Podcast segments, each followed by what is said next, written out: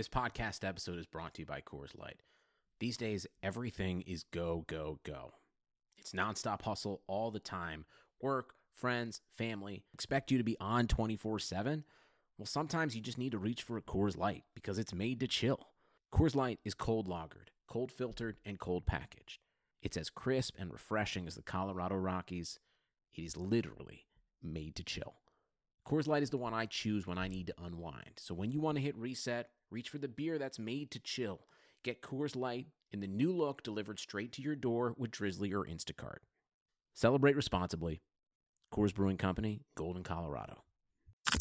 If you're a loser, tune in and you'll be a winner. It's the Moran Analytics Podcast, talking Buffalo sports, Yankees, WWE, 80s music, and pop culture.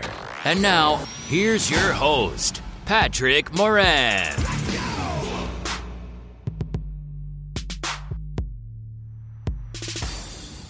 All right, we're live, sort of, on a late Monday evening at the Audubon North in Amherst. One of my favorite spots to be at, especially in the Northtown's Great Chicken Wings. It's episode 141 of the Moran Analytics Podcast. My guest is a feature writer at The Athletic and, of course, host of the Tim Graham Show on 1270 The Fan, Wednesdays at 4 p.m. Third time doing his podcast, first time in person. Really pumped to have you, Tim Graham. What's up, buddy? I think the last time I saw you, which dates us both, was in a Sabres press box. Yeah. I think that's the last time we actually spoke face to face. You I was look like covering the team. Oh, I don't know about that. My scale says different. Although I have, I've been on a diet that's been a bit successful, but I still got a long way to go to get to Drury Briere era Tim Graham weight. well, things have not gone quite as swimmingly for me as you can see. These chicken wings have kind of gotten the best of me. I but- do want to say to the people listening is that Pat, I came around the corner, I was looking for Pat, and a guy extended his hand, and it wasn't until I, I was like, oh, that's Pat. so yeah, you do look a little different. All right, man. I'll, I'll, I'll eat that one. Also, by the way, I am joined by my guy, Jeff Boyd, who I do the Big Boyd Theory with from time to time from the 716 Sports Podcast. I always talk you up, man. You're one of my favorites going on. Jeff, good to meet you in person, too. This is the first time that we've hooked I'm about to say it's funny we've done the show only remotely, only listening to each other's podcasts, and actually get the chance to do this in person today. And if you guys are worried about how you look since the Drury Briere days, you should see the Buffalo Sabres these days because boy howdy, have they taken these last ten years far worse than the two of you could possibly have. I'm going to tell everyone listening a quick story. Did not know this, by the way, until literally this afternoon. I was talking to Jeff, and I said that me and Tim are going to be taping at the Audubon North tonight. Stop up. I'd like to meet you. Did not know that Jeff is a former journalism student of Tim Graham. So this is literally like a teacher pupil moment here on this podcast. Kind of cool. And I will say with pride that Jeff has done everything he's wanted to do in journalism. Uh, in fact, he's thinking of retirement already. So it's only goes to show how successful of an instructor that I was for Jeff that he's lived his dream and and now he can he can rest for the rest of his days. Yeah, you know, some say it's a it's a shame to peak at the age of 25, but you know, I'm just going to kind of coast to the rest of my 60 to 70 years and just call it what it is and just go out on top. So here's what we're gonna do, man. I've had these chicken wings a couple times. I think they're phenomenal. The fingers, which I don't usually do finger reviews, but they're even better. I know this. You don't. This is your first time here. This is Jeff's first time here. I've heard a lot about it. I have a lot of friends who do come here. This is my first time stepping foot in the Audubon North, uh, but I keep being told you have to go, you have to go, and there's just something. It's just always in the back of my mind, and I just always because Elmo's is close to my house, and just another couple of miles down Millersport is Duff's. And we I have a bocce's by us, so we just never get out of that little radius. And this is only an extra five minute drive for me. So it's not as though it's on the other side of town, but it's just a weird, it's a weird Buffalo or Western New York thing, right? And it's not just, it- not too far away, might as well be the other side of the world. Sure. You know, I li- when I lived in South Florida, it even within the same city boundaries, it's going to take you 20 minutes to go five miles. Yeah. And I always just tell myself, man, when I get back to Buffalo, I'm going to spend more time at Southtowns joints because it only takes you 20 minutes to get to the Southtowns. But from a mental standpoint, it's a it's a different area code. Like it's like you need a passport. This is a nice crowd. It's a friendly crowd. Did not I know it was softball night on Monday, though. I've done a show with Matt Parrino here in the past. I thought it was a Monday, but now I'm thinking it might have been a Sunday because there was like two or three people. This bar is significantly busier tonight. Still not bad though. It's a nice crowd. Pretty cool setup here with the split level aspect of it. I, I parked in the back, so I got to look at there's an outside aspect to it. This is a place that I would call my home bar. Yeah, definitely for sure. You're the Elmo's guy, by the way. I mean, you, Khalil Mack, you guys are probably two people that Elmo should throw a little little cut to because I, I, think, that I've you've brought a more business to Elmos than Khalil Mack has. Yeah, you probably have. Khalil Mack's been on a bigger platform, but in terms of the regulars, like people might come try it out for but I've I've cultivated some hardcore regulars. I'm proud of that. I Jeff, get you- nothing for it. you don't get it. Well, you Nothing. get you get some props, man. I got I think I might not pay for all of my draft beers. with I'd- those I'd clean have to draft do- lines too. I'd by the have way. to do a better accounting, but I pro- if I broke it down beer for beer, I I might not pay for all of them. What about you, Jeff? You been around anywhere? to Elmo's? Have you been there? I've been to Elmo's. It's been a little while, but they have really good wings there. They do. I was at um, a place that I like that kind of little under the radar. I was at Big Ditch Brewing on Saturday, and they have really good wings there. Have not been surprisingly, there. I've never. not a been place I would ever think about. Just kind of got them because I was there and I was really feeling chicken wings. Actually, really good. Yeah. Yeah. Well, I'll tell you what. I'm looking forward to us getting some wings here shortly. What we'll do is we'll wrap for a little bit, and when they come, we'll take a break. I'll play an ad from a sponsor. We'll mow down some wings, uh, give her critiques, and then we'll get back into the show. I wanted to start. I've had you on the show three times now, Tim. This is actually the third time. By the way, thank you. Happy to do it. Um, I had you on my hundredth episode. I had An you. You honor. were my second guest ever on the podcast. And who? Well, uh, wait, uh, who was first? Sal. Sal was on first, but there's no That's one A, right. one B. I'm listen. I love Sal. Sal's the guy, but I did ask you first, man. Something came up and you couldn't do it, so I said we'll get you on episode two. It wouldn't have mattered. I would have been fine. happy with you. You fine. guys. But anyway, before we eat some wings, I we've talked before. Like the first time I hit you on the podcast, we went for an hour, and I think we talked maybe two minutes worth of Buffalo Bills. We talked about a lot of boxing and your career, and that was fun. Second time around was a little more straightforward. This time I want to spend more time talking about the athletic. I haven't really had an opportunity to talk to you much about that. In fact, the first time you were on, you were still at the Buffalo News. More specifically, the style of writing that you do, that Lex Luger story that recently came out on the Athletics. One of my favorite reads because I felt really connected to it. I'm a big wrestling fan. I know that you are as well, Jeff. And um, I just grew up a big wrestling fan. I remember Lex Luger very, very well. Before we talk about the specifics of the story, what I'd like for you to do for listeners out there, because I always want them to get something out of this besides just like details of a story or like if you were covering the Bills, like the, a recap of the game. I kind of want to get a little bit of insight into your process. What goes on when you do that type of story? Just things like, um, you know, how how long does it take to plan that kind of story? How many people are you talking to?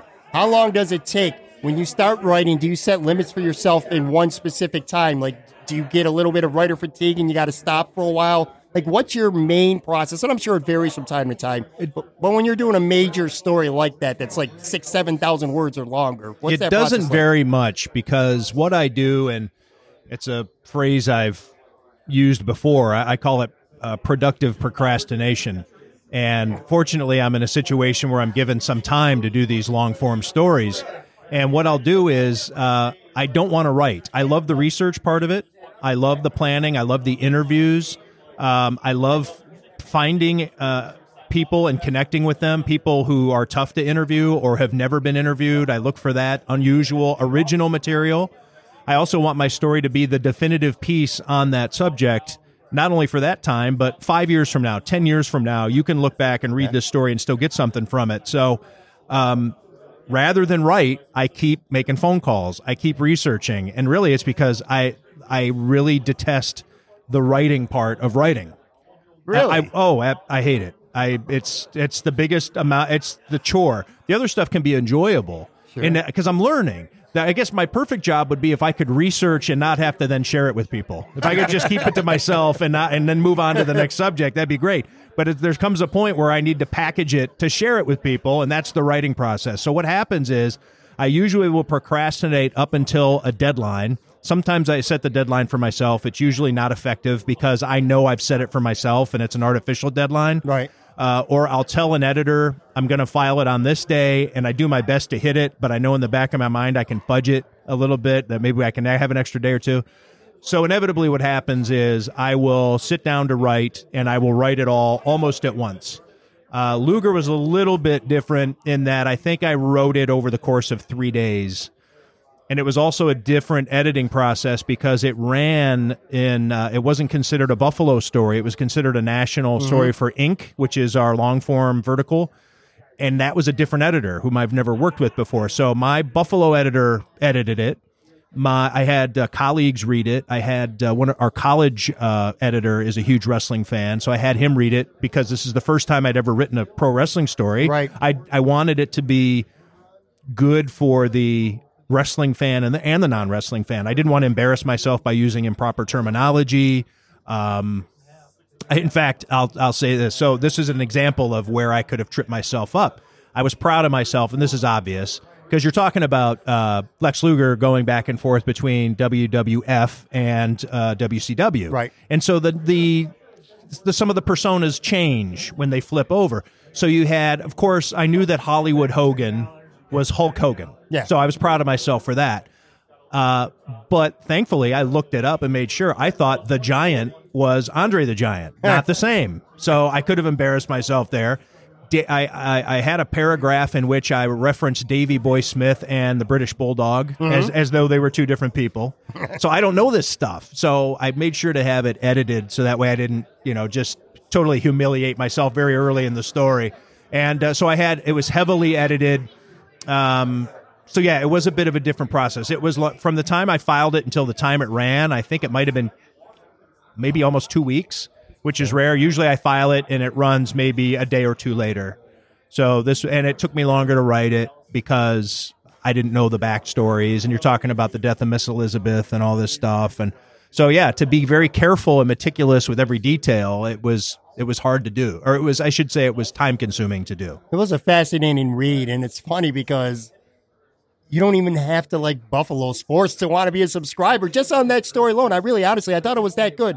You Thank you, talked to you talked to Sting, you talked to Ric Flair, you talked to Nikita Koloff, I believe, uh, Lanny Poffo, Miss Lanny- Elizabeth's brother, right. others. two brothers, uh, he- two uh, uh, Jim Ross. I interviewed. Uh, yeah, Jim so Ross, yeah. the two, the family, Miss Elizabeth's family. I I wanted, I didn't want to tell a one, total. I don't want to say a one-sided story because I interviewed a lot of people, but I didn't want to just take it as everything's okay now because he's uh, he's reclaimed his life and he's re- he's remorseful and he's turned a new leaf and he's not the same a hole, admittedly, that he used to be. Right. So I needed to have Miss Elizabeth, somebody speak for Miss Elizabeth, regardless who it was, and I uh, I was having trouble finding family members. Um, so I thought at the very least, Lanny Poffo, as Randy Macho Man Savage's brother, could at least be some sort of proxy. So I reached out to him. He had some powerful, I thought, powerful things to say about Lex Luger uh, on almost like he in on Randy's behalf. He wanted Lex Luger to know certain things that Randy thought of him. Uh, and then I was able to finally find a brother, a half brother, and then a, her full brother, Miss Elizabeth's full Yeah. brother. And I find out in through this process that they've never done an interview before. The family has never done an interview about her death. And the reason that they were willing to talk to me is uh, everything's in the approach.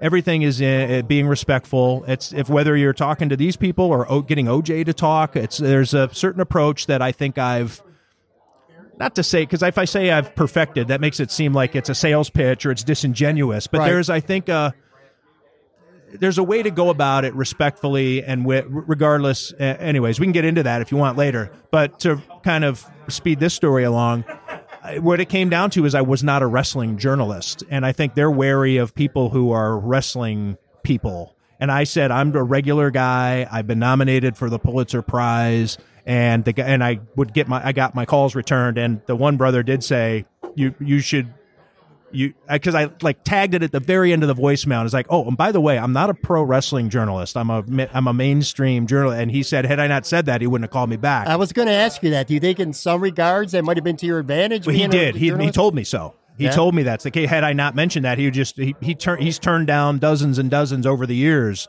Um, and he said, I know as soon as I talk to you, the phones are going to start ringing again. But you at least you seem to be doing this in the right way. You're in the in a way that uh, is not to sensationalize or you know the comic book approach to it. That I'm not dealing with characters. I'm I'm calling to because I'm dealing with people, Right. not characters. Right. And so yeah, that was um so it was a t- there was a lot of different nuance that I would not I, I mean to dealing with this or the idea of real the real person versus the persona. You know, for instance, uh, Sting it was not Sting said throughout the story. It was Steve Borden Steve, said. right. Nikita Koloff actually legally changed his name because he ran for mayor of his town once.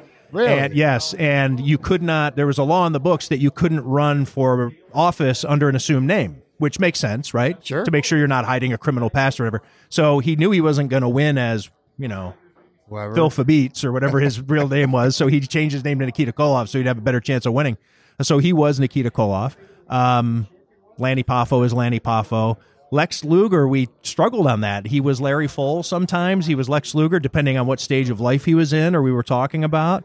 Um, uh, Jim Ross, luckily, is Jim Ross. You know, we didn't have to worry. But yeah, there was a weird vibe to this story. You know, of trying not to slip into being a you know writing a fiction you know i wasn't writing a writing about game of thrones i was writing about real life Right, and to, to build on that, so you're used to writing about just people who are living their lives as, as pro athletes. Was it different for you having to be able to step into this world of kind of people who are so removed, like playing characters, the person on TV being so different from them? Was it harder for you to separate these stories about Lex Luger, the person, versus Lex Luger, the the TV persona? I, it wasn't difficult but it was something i had to be cognizant of uh, luckily these are people who uh, Sting, Steve Borden is born again also, as is Nikita Koloff. Uh, now, Ric Flair, I guess you don't know who we were interviewing there, but he because he's so entertaining. But he was talking about his own family and and uh, Larry Pfohl's family. Um, so yeah, you just have to be aware of it. Uh, but I think that they are aware that they when they're not talking, they know they're not talking to a wrestling journalist or doing a pro, doing a promo. They know they're taught we're talking about Larry Pfohl's life, so they are not the characters really. Um, they weren't act, so it didn't really come into play in this particular case with the, this set of guys. But I could imagine that really being a problem. You know, uh, in, I've talked to some other people since that story's been out, and yeah, you get guys in character sometimes, and they refuse to, you know, the whole kayfabe, old school, you know, never breaking from it. Uh, but luckily, these guys are all retired and out of the game, and so it was good. To, Part of your story about real. that was him being an over exaggerated version of his character in Right. real life. You kind of managed to make me feel a little empathy for the guy. Again, I'm a lifelong wrestling fan, so that's why this topic was so like it hit me so much. you should feel empathy for him. I think, and this is again, I wanted to make sure I spoke with everybody who's been mostly negatively affected. I did. I reached out to his ex-wife. She did not return Right. my message. Um, I reached out to the WWE. I wanted to uh, interview Vince McMahon. They did not uh, get back to me.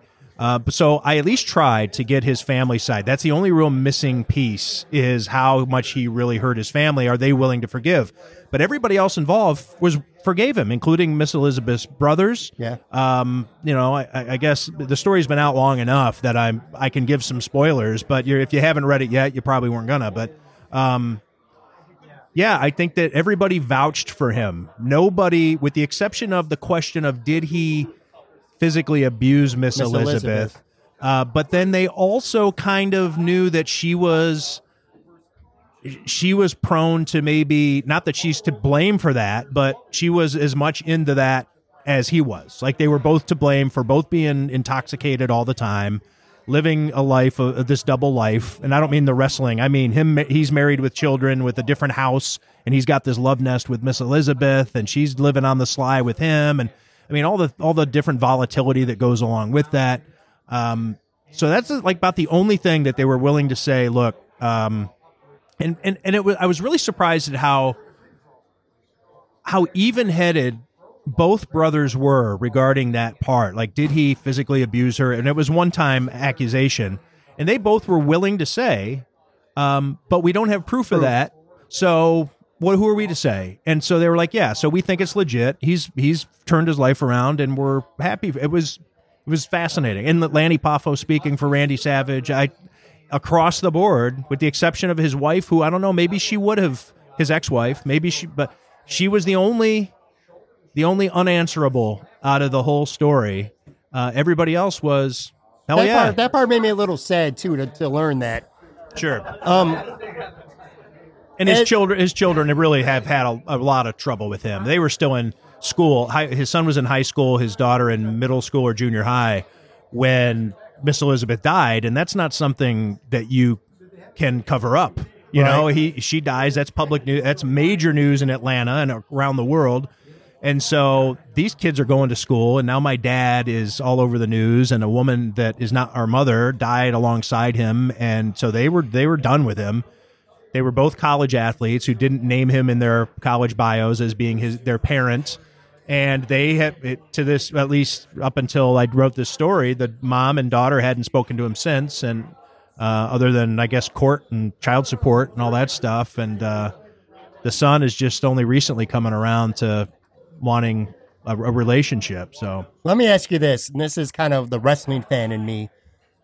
Back in that era, and you wrote a lot at length about his inflated ego and how it got out of control. And it- again, his wrestling persona took on a real life personality of his own. He came around The narcissist. he- yeah, yes, he came. around. that was literally his nickname too. At one point, he came around at a time before him, like in the seventies, even before that. Well, maybe not with Bruno Sammartino, but most of the wrestlers. Size and build didn't mean that much, but he came around in a time with Hulk Hogan Right. and some of these giants where look mattered a lot. And I think that a lot of wrestlers, like old school wrestlers who weren't big like him, I think that kind of brought some resentment towards him. There was, I think, number one, it was envy because of the build that he did Right. have, but then also the perfect word is resentment because he shot right to the top in turn. And that maybe he wasn't. well, Of course, at the time, Andre the Giant and Hulk Hogan and Ric Flair are probably the top, right? You still had the Mount Rushmore guys. And Lex Luger was just a step below that, but I think everybody identified him as well. As soon as one of these guys, like he's ready to just to step in there and do it. He could be the next Hulk Hogan, and Hulk Hogan did retire not too long after, you know, and he come he comes back like wrestlers and boxers do. Sure. Um, but yeah, I think he was identified as this guy's going to get a free pass right to the top, and uh, it turned out is that Lex Luger didn't have a passion for wrestling. He kind of thought these wrestling fans are rubes, and Yeah. this is kind of like, why am I doing this? This is silly. It's embarrassing. Um, he did. He was rolling his eye, but privately he was rolling his eyes at it. But he was like, "But I have this body, and they're going to give me a lot of money, and I, ha- I have some athletic ability, and let's ride this as long as I can." I don't think. But again, that's another thing that people say he's turned. Like he now does. He says it is amazing as life goes on how many people he runs into who are fans who are doctors and professors and lawyers. And he's like it's not just you know the south where he came up where it's like hicks you know Yeah, it's like right. regular people. This is a mainstream thing. And now he's like it's pretty cool. And he's he does have remorse that to look back on it and say i didn't appreciate it when i should have. I appreciate it now that i don't have it I, I read quotes in the article with some wrestlers at that point.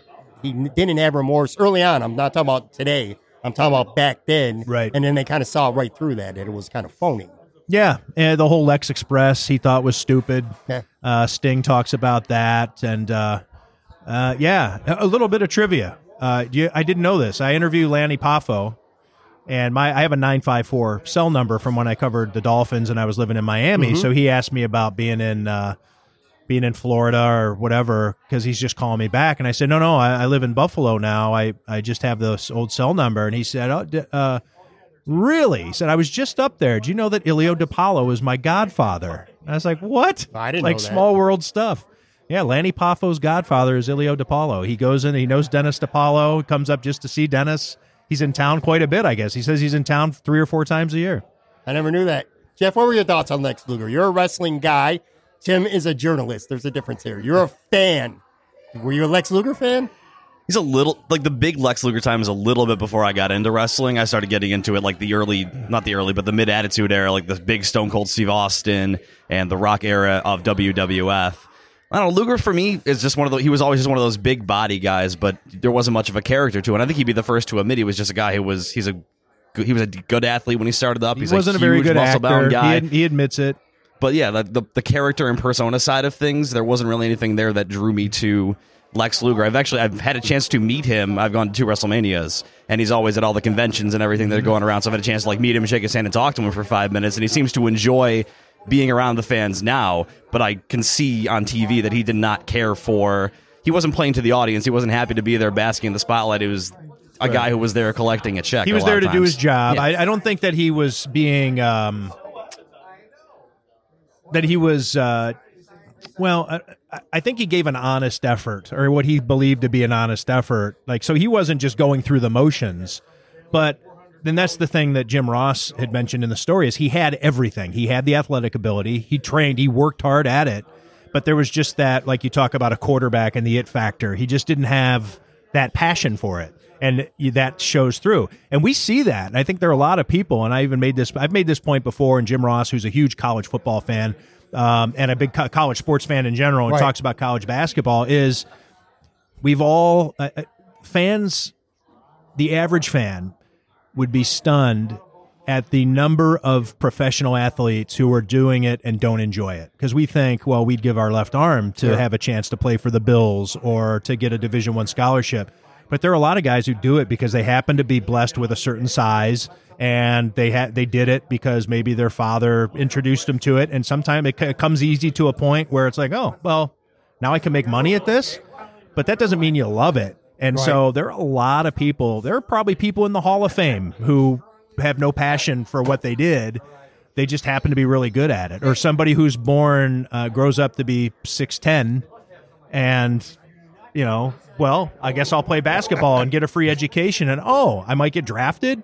You know, oh, okay, well, I'll try that. That doesn't mean I. So I think, I think Right. that Luger, Larry slash Larry Pfohl was that he had a passion for football. When that didn't work out for him after bouncing around the Packers and the CFL and the USFL, he needed to do something. And this was kind of like, I guess I'll try this to do it. I'll do it to do it. And oh, I can make a lot of money at it um, and have you know all these women around me and have these fans cheer for me and it's a stroke to the ego and i think and he admittedly that was it and but not having that passion for it just it, or it showed it showed like it just didn't in terms of the nuance or the Right. things that that separate the goods from the greats It's fascinating stuff. Go ahead, Jeff. Got something? It's the same thing that separates a first round quarterback who doesn't have the passion to go work out and really learn the playbook from a fifth or sixth round quarterback. You talk about like a Tom Brady holding his draft card the other day. That's a guy who didn't have the physical gifts that maybe, I don't know, well, Michael Vick or an Akili Smith might have had at the top of, of their Right. drafts, but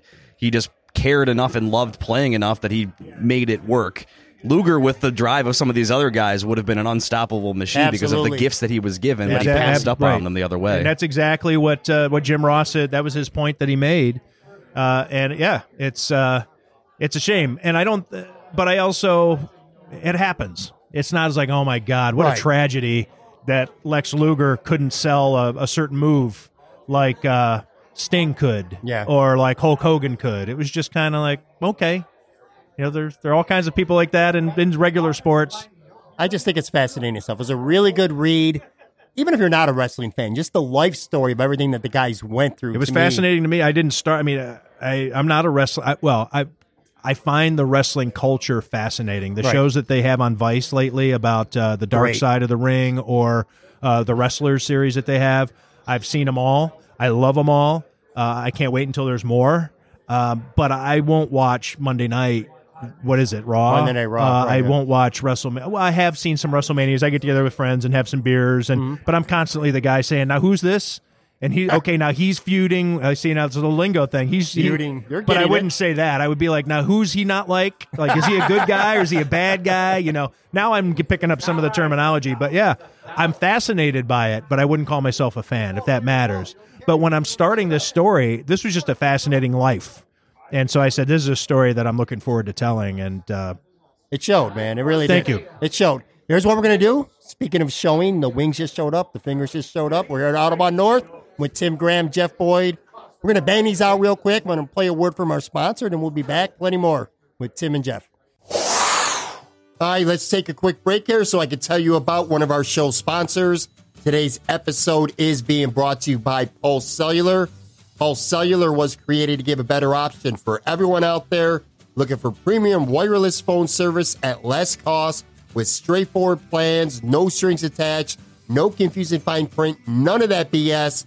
They have you covered nationwide in the United States with unlimited talk and text, premium fast LTE data plans, hotspot coverage at no additional cost in all 50 states as well as the Caribbean, Canada, and Mexico. Plans also include unlimited free Wi Fi calls internationally when calling U.S. lines. If you don't want to buy a new phone, you want to keep your old one, you almost certainly can. If you don't want a new phone number, you want to keep your old one, you definitely can. There are no credit checks, there's no contracts, there's no overage costs. Go visit postcellular.com, check out their plans. As a bonus, put in promo code Moran on any online order, and you'll receive another 10% off the price of any phone or plan. I'm telling you, you can't beat it. Find out for yourself what more and more people are finding out each and every single day. Life is better with Pulse. All right, I'm back. The Autobahn North in Amherst with Tim Graham and also Jeff Boyd. Just banged out some wings, some barbecue hot, some Cajun hot, couple fingers. I already know how I feel about them. So, how did you guys feel? The Cajun wings are real good. That's where it's at here. The, the hot. Cajun wings. The fingers were, were pretty good. The barbecue were also pretty good, but the Cajun really stood out. Those are those are solid. Everything was good. I'd recommend it all. Uh, well, but these are what now? These were barbecue hot, Barbecue. Barbecue. barbecue hot.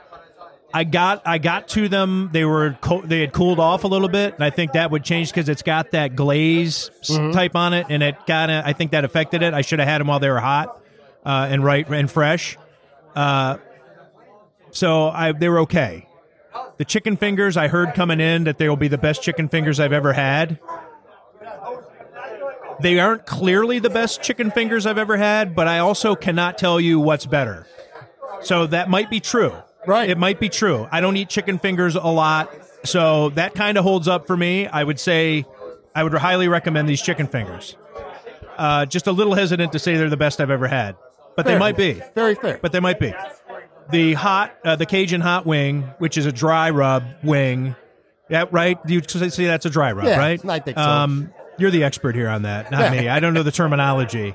This is like They're kayfabe. dry you know, rub. this is the face of wings. Wing right? kayfabe. I'm not. I, I think by explaining the fingers the way I did, we'll say I'm not biased just based on somebody planting a seed in my brain. You did say that these might be your favorite wing. They're top three for sure for me. I would probably put them in my top three also. Yeah. They're they're one of those places.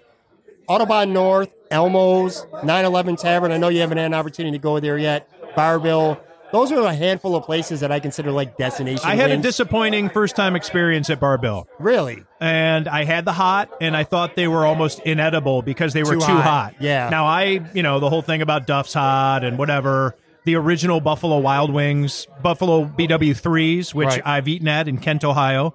That was one of their things. Is our hot? Like, this kind, I don't know if maybe they stole that from Duff's or vice versa or whatever. But the whole thing is our hot isn't really hot. It's gonna you know, borderline kill you. Why do they So do I that? eat all that, but but Bar Bill was the first time I ever thought, man, this is hotter than it should be. That is literally a carbon copy of what Joe Yerdon was talking Yeah. about on the show Thursday too. Yeah. But I will say, also just real quick, a point: the if you go to Elmo's and order Cajun hot, it'll be a totally different wing than you get here, and those Cajun hots might be they're they're in my top three. Also, it might be a wing off between those two Cajun hots. Although here it's a dry rub, at Elmo's it's a sauce. It's a Yeah. saucy wing, double dip. I agree with that. Um, that could be, and there's a there's also a honey mustard hot, or I'll sometimes do a honey mustard Cajun at Elmo's that would all might, would probably round out my top three. So this this enters with a bullet to my top three. This this Audubon North Cajun hot. Is this a place where, and granted, this would be a little easier for you because it's not much of a drive for you, but No, it's again, handful- 15 minutes. I, I consider a handful of places like Destination Wings where I'll take a nice little decent ride just to get some wings. Get them. I, this well, this is a place where I would definitely pick them up to go. Yeah, that's fair. What about you, Jeff? I'll be back here. I'm only ten minutes that way. This is easily. I will come and have wings here again. But here's the thing. I guess I should qualify that. I want to say, but if I'm getting them to go, that doesn't mean I, I don't want to be here. it's that all my buddies are at Elmo's. Like Elmo's, I eat there.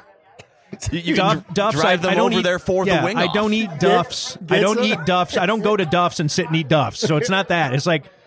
uh, No, I don't know the people. Maybe if I try to, if I come in here a handful of times and stay, I'm sure I'd make some friends. But like all my, you know, all my Norm, Cliff, and uh, Frasier. Sure, that's your spot. Yeah, and Carla. You know, they're all down at Elmo's for me. I just think the concept of getting some wings at Autobahn North and taking them to Elmo's would be awesome. Quick trivia question, because this was kept me up two nights ago. I was going through all of the first and last names of all of the cast members of Cheers for some reason. W- what was Diane's last name?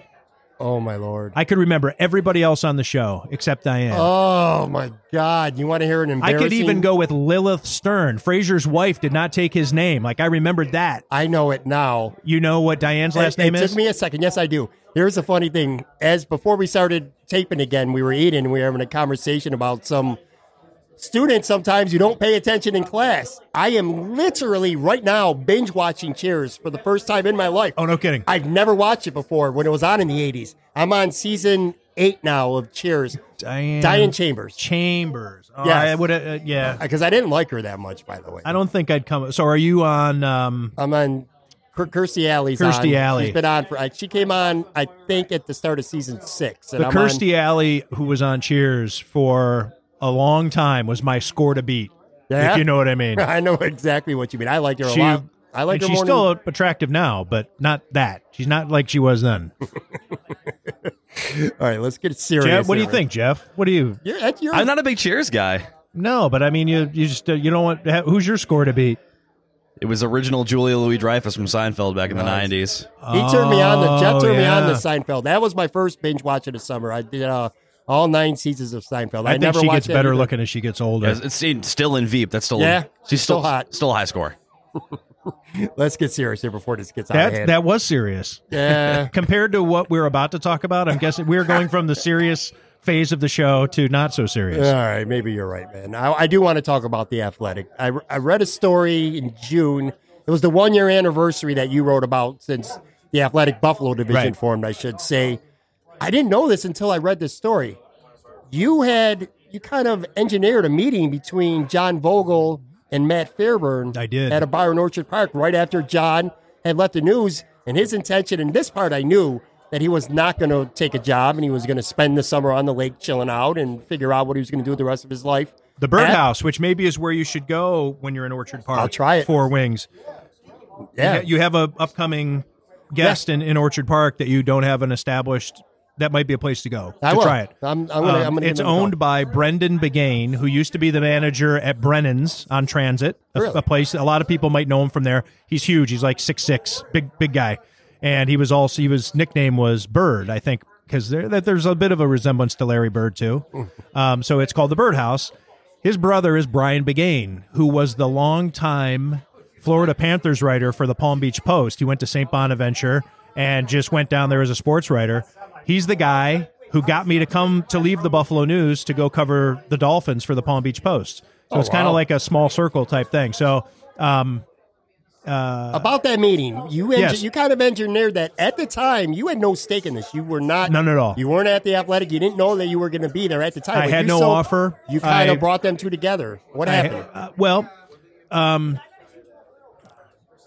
I'm obviously friends with John Vogl. We go back a long ways. Uh, he had taken the buyout from the Buffalo News and fully intended to get out of the business altogether. That was his main objective. He had long been. I hope I'm not telling a tale out of school or talking uh, talking out of turn here, but I think he's made this known. Is that um, I might even had it in the story, but I can't remember it s- succinctly um, or specifically, I should say. Totally different word. I've only I'm only on I've only had a beer and a half, yeah, uh, but I'm having a little trouble with words. maybe that's a problem. I, well, it's when you wake up and you're not hungover anymore. That's when you know you have a problem. Um, but uh, John h- was done with journalism and especially the Buffalo News, and so he, in his mind, the next time the Buffalo News offered a buyout, he was going to take it and get into a regular nine to five job and be thrilled. And so Buffalo News had its first quarterly loss in four decades. Offered the buyouts. He was the first in line out of sports to uh, volunteer to say, "I'll take a buyout." Um, I think it was within a, just a few days, the athletic reached out to him and he wasn't going to take the offer. Right. And he talked to me about it. He said, What do you think I should do? And I thought, and our good friend, we were uh, George Richards, who tr- ends up he and joins the Athletic too. Lo, many months later, lo and behold, but at the time, uh, he's covering the Columbus Blue Jackets for uh, uh, the Columbus Dispatch, and he was in town also because he knows Brian. He and Brian Biggane were friends on the Florida Panthers beat. Anyways, getting too far in the weeds, but we were thinking like you may regret this. Like, look, you love you love sports writing. There were many reasons that John wanted to get out of it. We thought change of scenery might be enough. He wasn't convinced, and um, so John was having his a going away party. Like it was his last day at the Buffalo News, and uh, I think he came straight from the paper to the birdhouse. George was in town. Chris Baker, John's boyhood friend. They went to school together. Chris Baker also had not had a offer from the Athletic yet. At Sabres Prospects is where you find Chris. People know him as the Sabres analyst, and uh, he invited just the three of us to his going away party because he's like, "You're the only three people I want there." I said, "Fine." I said, "Would you mind if I invited Matthew Fairburn? He's somebody I think you should meet." Now I had, I had a, I had a hunch that the Athletic had spoken to Matt and I just decided let's get these guys together and see if anything happens. And so we get them there after a few drinks. I think Matt may have shown up late, uh, but I say, hey, here's John Vogl. And I think it was kind of like, oh, you got an offer? I did too. And so George and I and Chris Baker kind of left them alone to talk. And I think it was less than five minutes. And it's kind of like, all right, their little meeting's over. They rejoin us at the bar. And it's like, well, I guess I'm going to join the athletic. And it was a deal where it's like, all right, well, if you join, I'm going to join. It was like, if it's a package deal. I think Matt at the time was talking to the Buffalo News was being and they wanted to hire him a second time. They'd offered him previously, he turned them down. They'd come back at him again. They were high on him. And so Matt wasn't sure what he wanted to do. And them talking together, which was kind of my it was You a, it, it. it was instinct. There was an instinct there and I'm thinking I just thought I think these two guys should talk to each other. And then I started getting envious because now I'm thinking, well, shit, these guys are excited about this new place to go. Here I am at this smoldering crater on at One News Plaza, and I'm depressed. And these guys are happy and excited. And it was about, I want to say it was two weeks later, I, I got the offer to come to the Athletic, uh, roughly there. I don't, I think I spelled it out with specifics in that story, but yeah, it was funny how that worked. I've, I felt, uh, I feel like I have a little ownership in how that happened because this was, and this is true. Heading into that night, John Vogl was done with journalism. He was going to turn down the Athletic the next day. And I think had John Vogl not gone to the Athletic, I'm not I don't think Matthew Fairburn would have gone to the Athletic. He may have ended up at the Buffalo News in John Vogl's job. and That's so, crazy. yeah, so those were all the dominoes that kind of fell. Now, for yourself, you kind of took a leap of faith. All the guys are leaving the Buffalo News for various reasons. We're not going to rehash, you know, in detail all of that stuff, but they were for different reasons. John kind of wanted to get out of the game at the time, like you said. Sully and Bucky were facing roles that they were not eager to embrace. You didn't get a buyout offer. Your story's didn't. completely different. They wanted you back at the Buffalo There were two sport two members of the sports department the union told me would be denied if we asked for a buyout. It was Vic Carucci and me. Yeah. And we were considered integral to their future.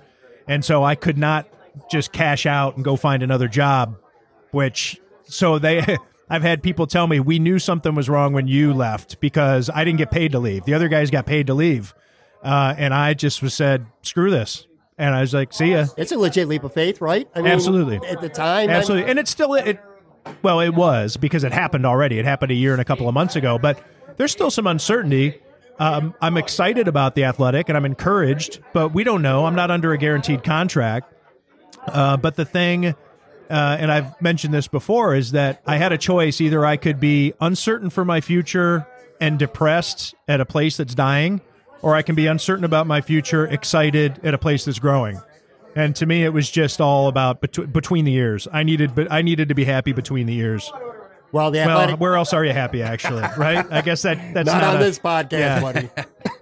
athletic. I needed to be happy. I can stop there. I don't need to add the the caveat that it had to be between the ears. I just needed to be happy. Obviously, the Athletics doing very well, over a half million subscribers. You brought it up though. If there's one thing that maybe you need to worry about, not necessarily worry about, you just there's no history with the Athletic, long term history, it, being sustainable over a long period of time. I would imagine for anyone, whether it's you, whether it's the Tampa division, St. Louis, wherever it may be, that that would be the concern is that you got to do it over a longer period. I'm not worried about sustainability as much as I am if the if the model changes in terms of we don't know if we're going to go public. Uh, we could be sold at some point. Maybe we're being built into a, a sellable asset, and we don't know what. Maybe the next owner decides it needs to trim here. Hey, we're so successful. Let's be even more successful by trimming a little salary. You know, um, but those are the worries that you have no matter where you are. Really, I mean, the where uh, where you were, were kind of lulled into a false sense of security at the Buffalo News is that we're in a union. The union contract is strong, um, but if the if management ever decides it wants to play hardball, then our security could go right out the window. So it's there's a t- you're kind of ta- you're taking for granted that the system's going to remain the same at the Buffalo News. You hope it does if you're in the guild, but you know if they get to a point where they say you know we're just going to hire a bunch of online writers and let the paper rot a lot of and that's not to say that that's some sinister way to go that's could be business, a business decision the pittsburgh post gazette is not going to print anymore Yeah. it's going to be online only the cleveland plain dealer is phasing out its print editions the youngstown vindicator a paper that's been around since the 1800s just closed its doors recently so if the buffalo news decides it wants to go online only that would that would bust the union You guys continue to make big moves, big news, especially on the Bills side now. Joe Buscaglia just joined the Athletic. To me, that's like a that's a big free agent signing, man. To me, that's Yeah. like to use an NFL comparison. It's almost like Aaron Donald compared to how I think about Joe B as a sports reporter. He's a everything talent. he does. He's a talent. What does The he bring to the team? What does he bring? Well, uh, the broadcast element. Uh, for well, number one, he brings his expertise, and uh, the fact that he's covered the Bills for so long, he is a go-to guy on the Bills beat, maybe more than anybody else in town. Uh, that would include me when I was the beat writer. I mean, he's always had more followers on Twitter than I have. Um, I think that compared to any of the other beat writers in town, uh, he produces a content and insight and delivers it in a way that um, is better than anybody else. And I would have said that before he joined the Athletic. It's just the way people people devour his content, and um, uh, and the way that he fearlessly uh, will go. Um, the way he analyzes certain positions and things like that, he does it with um, um, what's the word I'm looking for? Uh, uh, with conviction. You know, there's something I feel uncomfortable. I was just talking to him about this today, um, or maybe it was yesterday. But in, when it comes to interior line play, I'm the first to admit I don't know what I'm looking at. And uh, 99 out of 100 sports writers, no matter how much you you followed football, you know, like I don't know. I never played that position. Number one, uh, and number two, the coaching of it. The, the idea of blaming somebody for a sack is reckless. You know, that the sack is on this guy. You don't know what the blocking assignment was. You don't know what the defense did to create confusion. You don't know if uh, there's somebody playing hurt and the center is trying to cover for him or get whatever. There's all kinds of ways. You t- and how do you judge it? Um, but he does it, and he does it in a way that's I, I've I've heard him have conversations with members of the Bills' offensive line where they will um, maybe be critical of him, but they never seem to uh, tell him he's wrong or you, you don't know what you're doing. Right. Like it's I, I think linemen aren't generally aren't used to being criticized because like people like me don't. But this is my long-winded rambling way of saying that Joe goes there and he does a good job of it. And uh, he's studied film, and he's been a. He started off as a as a draft guy, and he just goes. He he's looking at players, and he has immediate opinions on guys that it takes me a lot longer to come up with an opinion. And I just really trust it. Like when he says something, I don't I don't wonder. Like I don't know, Joe. I'm gonna have to wait a while until I can really see for myself what I think. And most writers and analysts, that's what I do. I'm like, how much can I swear on this? Can I drop an f you bomb? can say whatever you want to say. I this is a this is a common thing that we say among each other as writers. Uh, at least J- Matt, Joe, and me, sarcastically or with whatever. Somebody will make a comment, and uh, inevitably, uh, one of us will say, "What the fuck do you know about it?" and so we say, or we'll mutter it under. Or somebody will say something off in the distance, and we'll look at, and I'll be, I'll go to Matt, and I'll look at him and I say, "What the fuck do you know about it?" and uh, but with Joe, you don't. With Joe, Joe, he knows about it. There's Right. he's got a knack for it. I'll tell you this much, and this is the best compliment I could give Joe and Matt working together right now with the Athletic. I spend my days on Twitter, usually dicking around, you know, on company time. I do my work, don't get me wrong, but I'm always on Twitter, seeing what's going on, making my own tweets. Anyway, during Bills practices, I've always followed Twitter, and there's, you know this, there's a million different people tweeting the same play over and over. I've gotten to a point, I don't need to watch Twitter anymore during Bills practice because I know later on I'm going to get camp observations from both of them. They've been both teaming up on the offense defensive side, flipping and flopping. I will tell you, they've I been- get everything I need. Literally, I honestly get everything I need from practice just by reading that one column. You're not alone because those things have been doing amazingly well. Yeah. Uh, and uh, we wondered how it was going to be. The three of it, we carpool almost every day, and we're in the car. We're like, I remember at the beginning of camp, we're like, how are these going to go? Because I don't think they were necessarily, you know, pe- the athletic has grown just in the last year. Last year, you know, the athletic was on, the Buffalo site was only what two months old when camp started last year. Yeah. And so we're going off last year's numbers, and Matt and I are, you know, hypothesizing, well, what are the numbers going to look like this year? And they are, they're line drives every Yeah. day. I mean, it is solid contact. It is, the people are eating them up. We're getting new subscribers. Um, their coverage, I, I think it speaks for itself. One more thing about the athletic, then we'll move on. And Jeff, I want to get a take from you on this as well.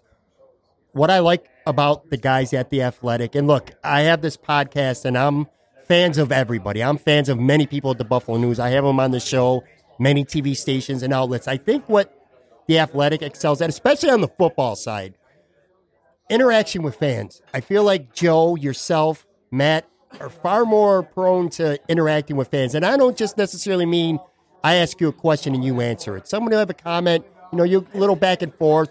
You're, you're interacting with fans. And mm-hmm. I feel like where the Buffalo News on the football side drops the ball a little bit, they're not like that. I, let me say this Jay Skurski, to a much lesser degree, because Jay does get, I, I watch his Twitter and he's, he'll interact with fans. So I shouldn't include Jay, but the other guys who cover the Bills, as talented as they are, I, I still feel like I'm not getting any interaction from that. Is it a conscious effort, do you think, on your guys' part to be as interactive with fans as possible, as long as they're not being stupid and abusing that right to be interactive with you? Sure. I mean, number one, um, we enjoy it. Yeah. Uh, the other thing, regard not only on Twitter but in the comments section underneath, it's actually pretty uh, smart conversation Yeah. there. And of course, a lot of it is, "Hey, uh, great story," or "I agree, I disagree with this one sentence."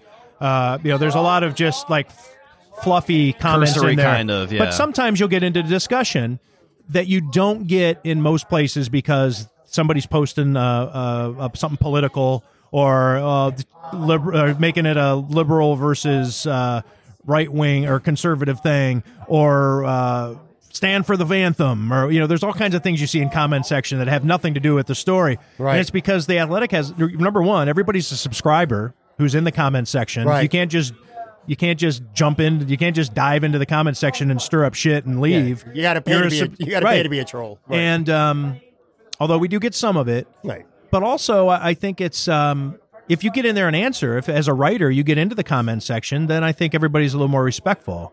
Um, I think sometimes people are surprised, like, "Oh, you read these comments?" Like, well, no, I wouldn't. I would never read the comments when I was at the Buffalo News or when I was at ESPN. They it was just it was brutal, brutal, like s- stuff that would ruin your day. Brutal, Sure. Like get like Jeff, we've had this conversation too before when Yeah. we've talked about you know just sports media and their ability to interact with fans. You kind of feel that same way on that athletic side that I, I, I do, and I think Tim hit the biggest point is just because everyone's a subscriber, we're all invested in the content. People are much less willing to pay money to talk shit to you. Some people will do it, but if a guy's like, well, I can post this comment on the Buffalo News article for free, I'm going to do it, that same guy's not going to click the button and put his money towards Right. doing that to you on your article. And I think that creates a culture and a community of people who really want to read and enjoy and interact with the content. They have opinions about the content. And at the same time, I feel like you, another thing that you kind of alluded to before is there's a lot of, and it's maybe it's not a Buffalo thing or it's just a nationwide thing. I notice it with Buffalo writers because I follow Buffalo writers living here. Yeah. a lot of personalities in radio and Buffalo in the Buffalo news. If you come at them with a comment about their article or you disagree with it, a lot of them are very combative. Like they're trying to convince you that their opinion or how they saw something is correct. Whereas if I'm reading an athletic article, I feel like if you make a good point to one of these guys, it's a discussion. They're not they're just trying to tell you what they see. They're not trying to convince you that you're wrong. It's just how they saw and interpreted the plays, how they saw the story versus trying to it's like, well, this is this is how it is. This guy is this guy. This game was meant this. It's a black and white versus shades of gray.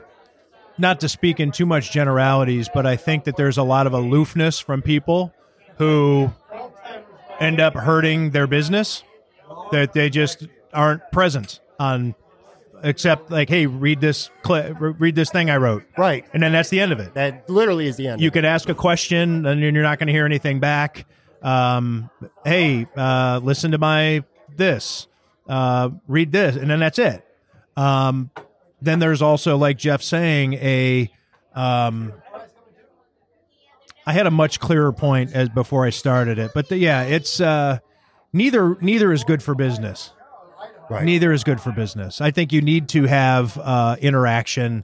You need to have a conversation as opposed to choke on this. Like you, you just accept this, and if you don't, then you're an idiot. Right. And if you don't, then that's not that's not what we like. Especially when it comes to the O.J. Simpson stuff, I'll be happy to have any conversation you want, and I don't get too cute with that because I know it, it's a hot button thing.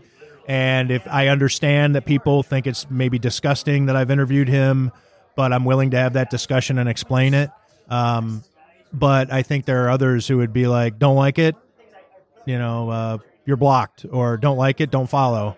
Right. But I don't know. I, there's there's probably a little bit more to my word salad than than I'm trying to sort and then through, those people but- that come and post those comments, if you get that kind of response, you're never going to go and try to have that conversation or interact with that writer or podcaster the same way again. You're like, well, I was invested in what you wrote, but clearly you're just putting that out there. You don't care what I think about it. You just want to, like you said, just throw it out there and like, here's this, read Right. this, and they they don't want to hear from me.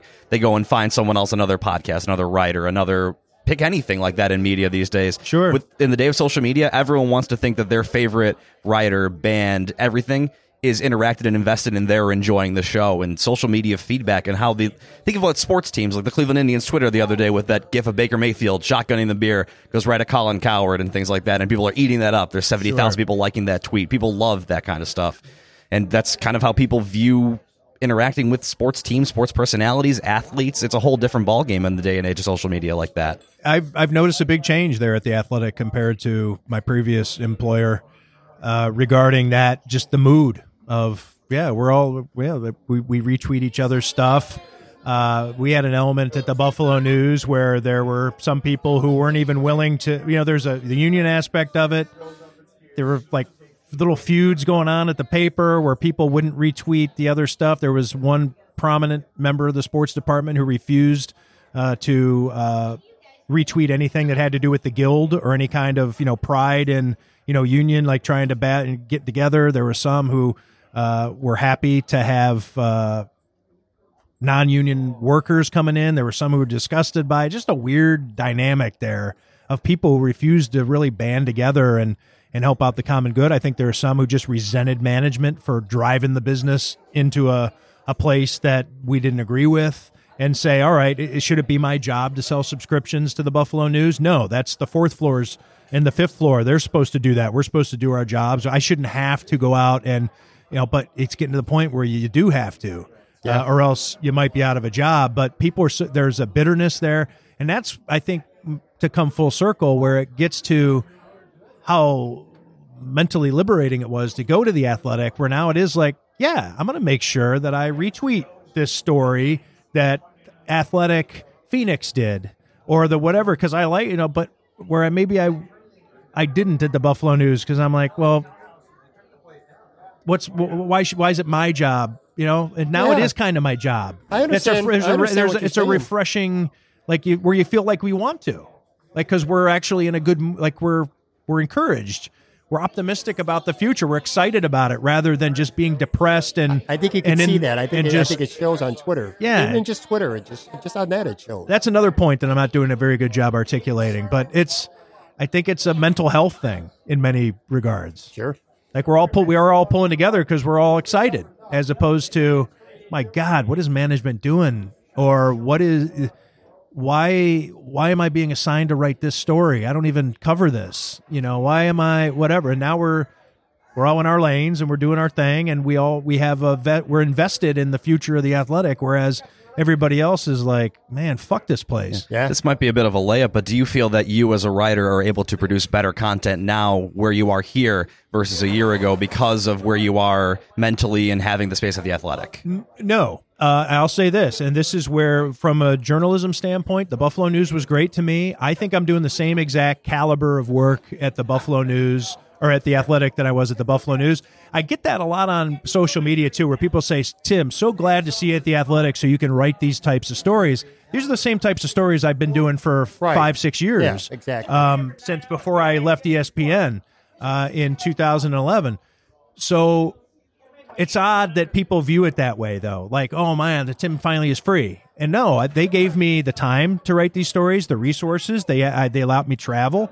There was never a time where I went to them and said, "I want to do this story," and they said, "Nah, we're not going to be able to do that one because uh, we're having cutbacks, or we don't have the space for it, or we can't give you the time." Except for maybe when everybody was gone from the paper, and then all of a sudden I was covering five things, you know, Right. uh, five different sports in the span of two weeks. But um, but no, so it's not a layup. That's and I, but I think a lot of people wonder that, and I, I I'm doing the same same exact job. It's the same exact exact job. The difference is that uh, I don't have four layers of management on top of me. Not to say that anybody I was ever pressured at the Buffalo News by anything, but you know I have I work from home just like I did at the Buffalo News. Um, but I'm ne- I've never since I've been at the Athletic. How about this? All right, so this is a little different. When Lisa Wilson was the boss uh, of, of the sports department, I didn't have this issue. Uh, things would change, and it got to micromanagement. What are you doing? How about this? Do this. What do you think about doing this story? Uh, here's an idea I had. Uh, that and it'd be like, you you know, you, and then you got to accept some of them just to stop from saying no all the time, and you're doing some things that maybe you didn't think are great were great ideas, or you didn't necessarily have time for, but now you're wedging it into your schedule because you have somebody telling you that I'd really like this, and I'm generally a pleaser by nature. Like I want to, you know, hey, that's fine. I'm- Let's let's do it. Um, if you think this is a good idea, then let's do it. Um, since I've been at the Athletic, I have not once gotten a, a phone call. Definitely not a phone call. I can't think of an email off the top of my head where it said, uh, "Hey, you got something coming for us today, or tomorrow, or the next day." Really? I send them an email saying these are the stories I'm working on, and I'll get an email back that says "Great" with an exclamation point on it, and I go and write those stories. And as they they sort themselves out, meaning which one's going to be done next, then I start giving them updates. All right, this one's going to be coming in three days. This one's coming next week, and then I'm going to work on this. I got these three phone calls in, and I think I might have a nibble here, and I get great, great, great, and it's just like fine. Thanks for the updates. Thanks Yeah. for the updates, and I mean, that's a pretty amazing work environment compared to what most people have to deal with. Sure.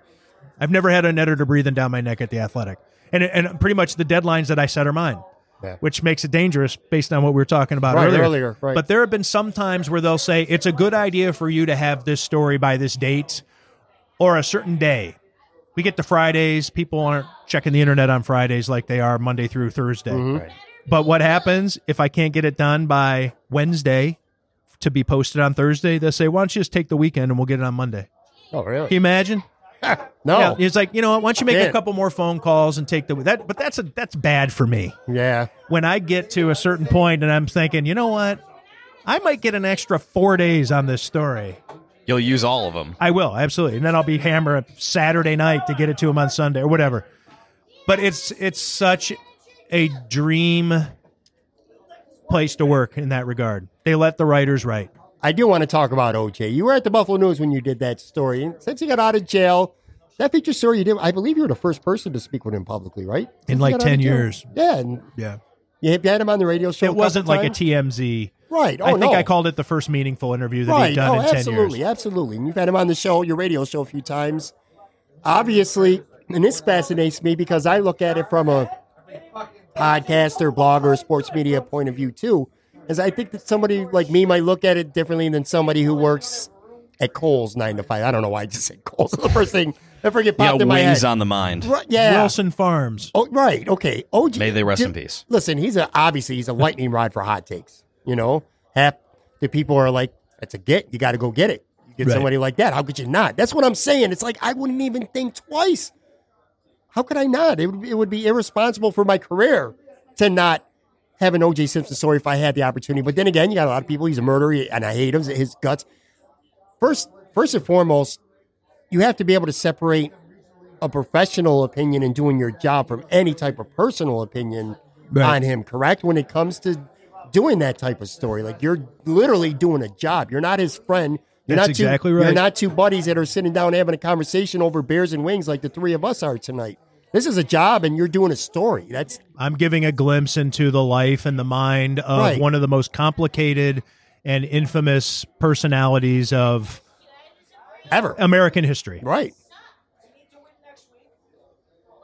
No, it, it- my perspective on OJ is so weird too because I'd never watched him play football growing up. I'm like, I was born in the Super You Bowl don't era. know him as you don't know him as a like Buffalo the, Bills the. OJ Simpson that I remember is the criminal aspect of it, or the, or the Well, that's same with me. Yeah. I was born in 1971. Me too. I started following football, really became a fan and when I was seven, 1978. And he was in his last season with the 49ers, I think, in seven, maybe he played in 79. I'm drawing a blank. I, but I know he was with the 49ers on bad knees. OJ wasn't. OJ to me was an actor, celebrity, broadcaster, all that stuff. And that didn't necessarily mean anything to me uh, because he was never the best at any of them. Uh, you know, there was always Madden when it came to broadcasting, or you know, uh, Pat Summerall and uh, you know all those guys. Uh, you know, I could probably think of that you would think of before OJ. Um, Don, Meredith, uh, you know, all the different people in the Monday Night Football booth. Um, he was never the best actor, obviously. He was so he was just this thing, you know. And then yeah, so that was that was OJ for me was really the the trial. right. Well, this is the question that I wanted to ask you, I'm- and I'm not going to ask you for your personal opinion on O.J. Mm-hmm. Simpson. That's your business. That's literally nobody else's business except your own. But on a professional level, what do you think of him in terms of he does he brings value when you talk to him? How does he conduct himself when he's talking to you? Do you feel like he's bringing value to your to your story if it's a written story or if he's on the air? What's your professional opinion of OJ as Well, a I'll- guest? I'll tell you, I actually give you a little insight into my thinking on his my personal opinion of him, uh, or a background on it, uh, because it's something that I do think about a lot. Uh, he's never he or his people have never asked me if I thought he did it. Uh, so it's not never been a stipulation of me saying, "Oh no, I don't think he did it," or I needed to say uh, make some kind of statement, declaration, Right. to get his trust. They've never asked me. Uh, I've never told. I don't think they care uh, if I really if I think one way or the other. Um, if asked, I would try not to answer because there's I think both answers get in the way of the Doing your job, right? the ability to be a conduit. You know, it, it muddies things up. It, it's uh, it's Right. a bad beer line. It's a bad tap line, right? Yeah, it gets yeah. a funky Right. because if I say OJ, I don't think you did it. Then all then it changes the dynamic of okay, well now I like this guy. This is my buddy. You Mm-hmm. Right. know, he's this guy's got my back, right? If I say OJ, I think you did it, then he becomes adversarial right. and doesn't so the I don't even know if he wonders maybe he does but there's let's just play this straight and so that's I've made it a point not to ever mention one way or the other what I think What does it and? I've never been you, asked What does it mean to you that someone of his stature, whether it's for the right reasons, the wrong reasons, whatever, thinks enough of you to have you be the one to do the public interview with, to, to go on your radio show? I can give a list of people both heroes and villains um you know uh who I'm proud that they've trusted me to tell their story Yeah. because that that's a reflection on my professionalism uh, or the way that uh, my goal when I do when you if you're going to make yourself vulnerable to me, whether you're O.J. Simpson or Daryl Talley or uh, Sherry Holcomb, I don't know if that name rings a bell to you, but she was uh, in like 2010 or so. She became national news because she stole her son's who had leukemia. He was dying of cancer and they had a fundraiser and she stole his money and gambled it away at the Buffalo Casino downtown. She was arrested by the Erie County Sheriff's Department and it was a whole scandal. Uh, she, uh, I got, she uh, Good Morning America and Dateline and Oprah and all these people wanted to do it. She turned everything down. I was able to convince her attorney talk to me.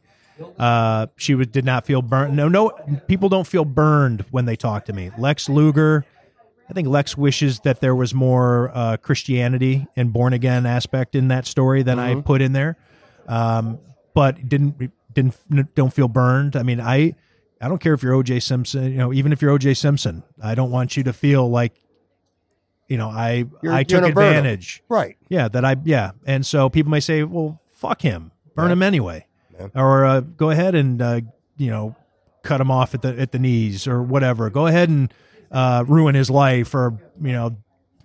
Uh, I'm trying not to use a metaphor that doesn't involve stabbing. Uh, it's know, funny to stop. I, I know what you're saying. You're stab you're, him in the back. Stab him in the uh, back. You know, then we all sit here and giggle. Uh, but um, yeah, I, so the fact that we got done with the process and he said I treated him fairly was important to me. But that doesn't mean I pull punches either. I mean, I've I don't think I have a history of that. Not at all. I want to finish up by talking about the radio show. All right, Tim Graham show Wednesdays four to six. I listen every week. Not always live. Sometimes podcast version of it.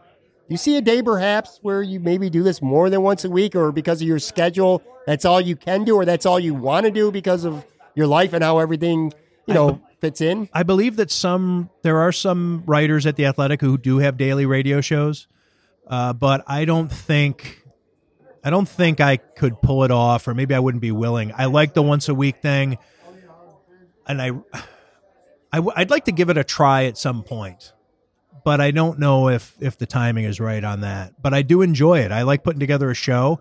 I approach it the same way I do a story, like a feature. I don't just wing it. I don't just show. Well, there have been days when things fall apart, or uh, a guest doesn't come through, or a guy who I thought I had in my pocket all of a sudden disappears on me or stops returning texts, and you do have to wing a show.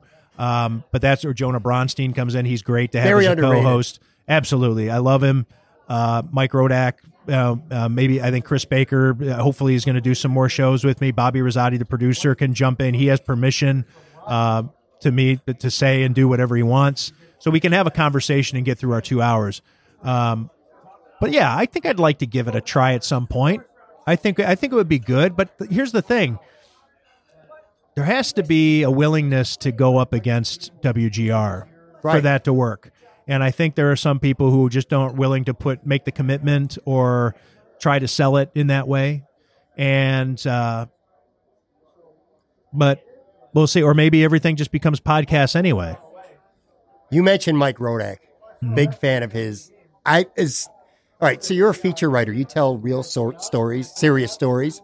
Some humor in there, but a lot of them, like the Lex Luger one, that's not a comedy.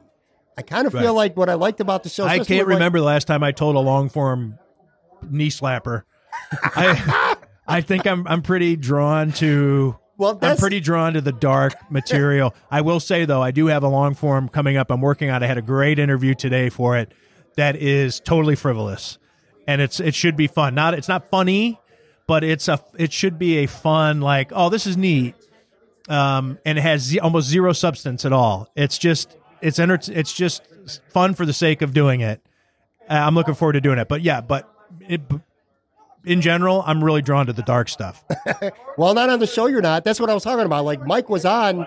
He was you. You bust his Oh, balls uh, a lot. Sure. Oh well, on the, radio, show. Oh, on the radio Mike, show. Mike was Yeah, really yeah. like a really good sport. He never took himself serious, and he kind of let you bust his balls. He- And if it was a lot of fun to listen to. if you are of uh, if you follow the Howard Stern show, he's like Baba Booey. Like Yeah, you can he's the punching bag. Right. But he uh and then we make sure we pay him afterwards and plenty of beer, you know. Uh like all right, Mike, well we'll go out and have some beers and uh you know, whatever. But the thing is is we take it back from him. He has problem with that. Like he's uh he, he's he's got dad jokes or these corny puns. Don't. So he tries to fight back sometimes and it's just like it Don't makes it worse for him.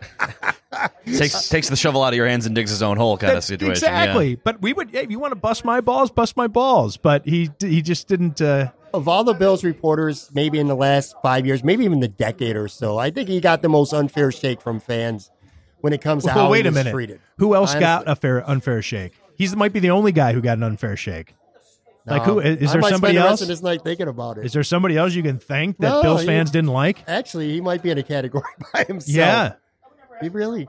Uh, now I'm gonna Un- be thinking about it. not totally unwarranted, but I've explained it a, a hundred times, and I'll explain it one more time for people who may not. He, this is a guy whose first job was covering the New England Patriots. Yeah. and he for ESPN. He gets transferred to Buffalo. So he's he's seen winning, number 1, but he's seen winning in such an efficient way and in a way that everybody tries to emulate. As evidenced by all the different assistants off Bill Belichick's staff that get hired, the Patriot way, people trying to replicate it. And he comes to Buffalo where it's a mess and they're doing it the exact opposite. He comes to the team in the, you know, obviously in the middle of a 17 game or 17 year playoff drought and he's trying to cover this in the context of what he's he has seen work and has covered. And so so many things that the Bills do, he's like, what the fuck is this? Yeah. And so he didn't, but he played it straight. He wouldn't say, What the fuck is this? But he would maybe phrase it in such a way to be like, This isn't good, or this isn't going to work, or what is, uh, you know, like, so he would kind of, and then it became a point where he relished, like, All right, if you're going to hate me anyway, then fuck it. Right. Then I'm going to troll. So he, there'd be something That, that's like Sully, man. and he'd take the easy shot and he'd throw he'd send out a tweet and leave it alone and just let let people go nuts over it. it's like, but if you're gonna hate me anyway, if you're not gonna give me a fair shake, then why should I even try? Right. I hear you, man. Sully, by the way, is one other person I think. The, but I saying unfair might be a stretch for Sully. I think he, uh, I think he did some of his shit on purpose. In fact, I know he has. And um, I th- I still think though that uh, that's a columnist though, and that's different. I think Sully welcomes. He Right. realizes that that's kind of his role is to be provocative. Mike Rodak was not provocative in his role. Mike Rodak was just covering the team, and people knew that he was from Boston, and that was That's that fair. was that was the end of that. The Bills fans saw the Patriots guy come in while we couldn't beat the Patriots for 12 years straight, and it's like, of course, and we got got this on top of it. Now Right. the guy's covering the team already thinks the other team is better than us too. And it probably just the Buffalo mindset of us versus New England. Got, Yeah, I think it was unwinnable for him. Uh, It was he was doomed from the start. I want to end this segment with a few random questions. These are kind Yeah. of off the wall, man. We're going to wind down here. I haven't felt like I've It's been getting a little louder, sharp. rowdy here at the I Autobahn haven't, North. I haven't been very sharp in this interview. I'm a little You've been sharp, disappointed. man.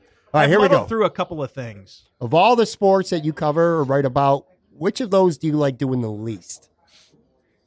You still do them, but you like it probably the least.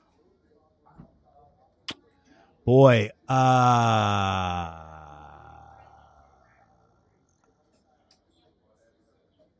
Okay. So I might say football. Really? but I love the routine of football. I love the regimented every day of the week during the season. It is, you know what you're going to be doing on a Monday. Uh, You could ask me, hey, Tim, in week 12 on a Tuesday, I know I'm off. Every Tuesday's off. Well, wait a minute. Actually, take that back because week 12 could be that Thanksgiving game. I don't know how that lines up. But, anyways, most I know what I'm doing. I could look at the schedule and say, Right. I know what I'm doing on uh, each of those days, whether I'll be home, whether I'll be at the uh, field house, um, if what time I'm going to need to leave the house. I can look at all that right now. I can tell you what I'm going to be doing. Um, but the thing about football, and this is where I need to qualify it, is when you report on football, you really have to come up with something original, or else nobody's going to pay any attention to it. And if you're not going to take the time to put the work into an idea or do something that's original, it gets it's just in the ma- it's just football coverage. Whereas when you wrote when you covered hockey, every every word was read by hockey fans, and I think really what it comes from is um, you can flip on a switch and wa- turn on the NFL Network. Uh, or ESPN. It's got it's got all and even in the off season in July, there there's still an hour block of NFL coverage on two or three times a day. Right. You have uh, it's on Pro Football Talk, and you just flip on anything, you're going to get all the you're going to get choked to death by NFL coverage. If you want to if you want hockey coverage, you have to go look at quality hockey coverage. You have to go looking for it, and so that's where I think the athletic. That's like the foundation of the athletic is its hockey coverage. Yeah. and uh, I do think that like in fact. I've written a handful of hockey stories at the Athletic, and they all, when they're with our metrics, are my best stories. Hmm. Not not entire, not like hundred percent, but I think I've written maybe let's say I've written four or five hockey stories. Three of them are in the top five or seven stories I've written, and I've written dozens and dozens of football stories, hmm. and it's because it's just football cover. It's just it's too it's too watered down. The coverage of the NFL is so watered down that it's got to be something really fucking crazy Yeah, for yeah. people to pay attention to it. Yeah. All right. I spend so much time, especially talking about nothing but chicken wings, especially since I've been back in Buffalo. What's something you enjoy going out to eat that's not chicken wings? Nothing to do with chicken wings, man. Let's give a, a business a free plug here. Well, it can't be chicken wings. Oh, a business? you want a business? Yeah, if we're somewhere where you like to go out to eat, man. You're out, you got a Uh, free night. You can go anywhere you want to go. What are you going to get? Man, uh, I think my favorite restaurant, I don't go there enough, is Sear. And that's the steakhouse I've never been downtown. It's attached to the Embassy Suites. Try, it's the best steak I've ever had. Um, every time, whatever I get there, I love it. I've taken people there, and they get different things, and they I've never gotten a a bad comment or even a even a mild criticism about anything they've ever served there. It's a great, and it's not big, so it's a play. It's a good date spot. It's a good uh, uh, beer uh, bar spot. It's got a, a bar aspect to it. Um, in there to watch sports. It's in the city or it's near Chippewa, so you can go there. I mean, it's it's a good spot. I got two more questions. I went back to our first podcast episode, which was episode two. I always had a mini lightning round, but I didn't have these questions in at the time Okay. when you were my guest. So these are being new to you, at least. They wouldn't be to most guests that I've had on. Name me a game show, past or present, that you think you could potentially dominate. Not Jeopardy. Um, I have a theory about Jeopardy. Well, I have a theory about just education. I was never smarter than when I was in high school or college, and I'm talking about trivia aspect of things. I could watch Jeopardy and nail things, even things I didn't know about. I'd be able to read the clue. You can decipher things within the clue, and I'd know. And when everything's sharp because you're learning, right? You're, I think Yeah. it's because you're in class all day. You're in a history class and a math class and a whatever. Um, and your brain's crackling. I think a little bit. I think the older I get, the more I just stare at this. I'm just with my mouth open, maybe a little drool coming down, and I'm watching Jeopardy, and I've realized I've gone four four answers without giving a question. You know, I'm like, oh sh- shit, I'm watching Jeopardy. I better. Um, a game show I could dominate. There's too much randomness to.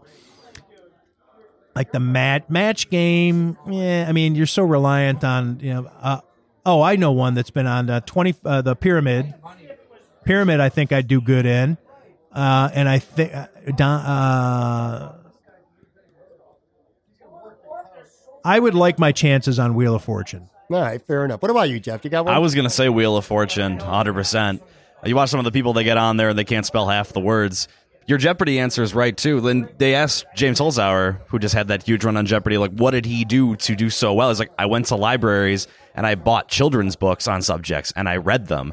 And that's like exactly what it is. It's just we get to a certain age and you're not reading random factoids unless you go out and seek them. Right. Like I can't tell you the last time I sat down and read like I'm I'm a guy who hosts bar trivia once a week.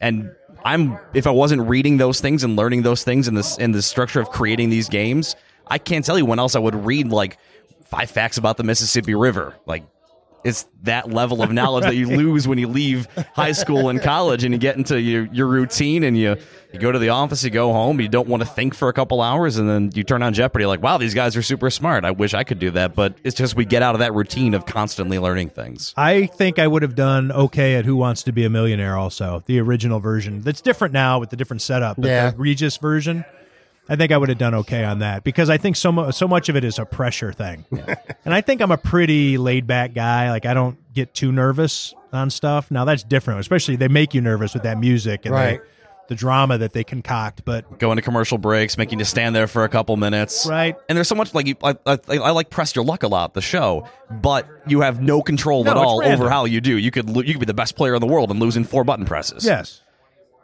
Last one here, man. All right. The three of us are sitting here at the Autobahn North, taping a podcast, wrapping this up. Let's pretend, for the sake of discussion, there's a karaoke show about to start, okay? Name a song right now. And this is Fantasyland, all right? But in your mind right now, you've had a couple beers and you feel like you could sing any song on earth, that you could nail it, that people are going to get up, be like, yo, what's this? Get into it. What song would you pick that you think you could rock out? Both of you, I want an answer from. Go ahead, Tim. I have a song that I do. Oh, boy. What is Uh, it? it is Radar Love by Golden Earring. Really? I've, I've heard of that, but I don't know it well. You would know it if you heard it. I'm pretty confident. yeah? It's one of those songs that's I'm gonna have in the to hear background of so many things. Yeah. Do you do know it well? I've been told I do, which is why I keep doing it because I it's just like Someone's I, just I, I playing a long form joke on you. They heard you do it badly ten years ago, and they keep making you do it. I don't divert from it. You know, it's like yeah, I don't want to take any chances. A song that I would like to do. It's I've never seen it on a list, although I haven't been at uh, I haven't done karaoke in years. Maybe I, I remember when I was at ESPN, we had a uh, a group uh, outing, a summit we called it, where all the bloggers got together, and we and so that was ten years ago. Yeah. But uh, I, do you know the song uh, "Handlebars" by the Flobots? No. Jeff does. I I'm do. sure. I think I I, do. could do that. I would need this because there are some really fast parts. Like it's a rap. It's a, it's a white guy rap. Yeah. But it's a it's a thinker's rap. Like it is a it's a There's a really good flow a, to it. It's an it's a brainiac rap. Brainy rap. It's like it's like sober karaoke though, because you get too inebriated, you can't do any of the fast parts, and then you're just up there mumbling to yourself a little Oh, bit, yeah, which, which could- makes it more difficult. you difficult. could get easily derailed. oh yeah, What about you, Jeff? my go-to, and I don't do karaoke a bunch because singing's not one of the talents that I possess. Um, my usual go-to is "Plush" by Stone Temple Pilots. That's a so I've good done that one. one a couple times. That's a good what's one. yours? Have one, man. Barry Manilow. You can't. I write the songs. You can't Barry ask Manilow. these questions without. Barry Manilow. I, I write right. the songs. I get a couple drinks in me. I, I won't do it well. I, I, could- I could My nail, I wife could is- nail my w- Copacabana right now. My too, wife is an absolutely. amazing singer. In fact, that's when I met her at a karaoke show. She's recorded in Nashville, so we go out and she's a star. And then people, I'll go up and people are thinking that you know, well, she's good, and he's going to be good, and then I embarrass her consistently and let her down. because your voice is gravelly, it just reminded. I was trying to think of a song that you'd be good for, Oh. and this could be. A, I did this once because I'm a yeller, and I have a. I can get in like I have a little bit of a mimic voice. I can get into little characters and stuff, and I did uh, uh, Space Lord by Monster Magnet. I got to look that up. You should, and it's hilarious. If you, as soon as you hear it, to imagine me singing it, I got to would- expand my musical horizons, man. You But guys yeah, are naming I songs. think- don't you know. think he I, could do I, that? I could hear that. You could hear it with the gravelly, absolutely. You I start. was, I was thinking like go like George Thorogood and the Destroyers a little bit, go like bad to the bone. because he couldn't sing either. Yeah. Oh no. So yeah, you could just guitar do, player. Just do George Thorogood. All right, guys. Thank you very much for doing this. We went for quite a while, and uh, I'm known for appreciate that. you. you can tell he has a Well- radio show he's used to fill in the air sometimes. I know He's it. very good at it too, man. You really are. But seriously, I'm seriously, long winded. this is the third time doing. it. I'm glad we got to hook up in person and uh, get you out. I know you've been busy, and uh, I, I, I do. I really appreciate your time. Happy to do it, man. I love I love being on. I love what you do. I think you're great at it. And uh, appreciate anything that. I can do to help you, man. Any, what whatever you need. Thank you as well, Jeff. It was fun to meet you again. This was the first time we It's met. good to we see do a Jeff for the first Yeah, time in probably four people. years. I can't believe I graduated Canisius six years ago. That really It's been oh, it's been six Yeah, years. I, it was my 10 year high school reunion about three weeks ago, and that number really hit me hard. So I took your class six years ago now. Man. flies by.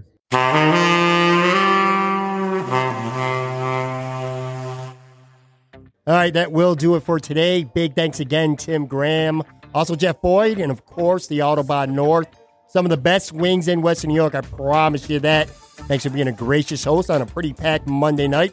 Coming up on Friday's show, I'll be joined by former Buffalo Bills Pro Bowl center and New Bills radio color guy Eric Wood. We'll be taping that Wednesday night at Sunny Reds in Lackawanna. Follow me on Twitter at Hammer and Tweets for more info. Thanks again for listening, everyone. Talk to you soon.